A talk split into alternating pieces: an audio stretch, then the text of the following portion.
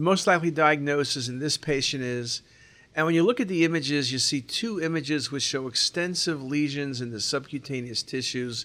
These are plexiform neurofibromas.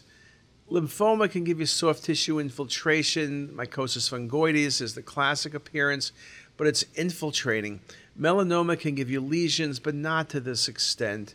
And you can get blisters from allergic reaction to select medications, but not this extensive. This is a classic, incredible example of neurofibromatosis.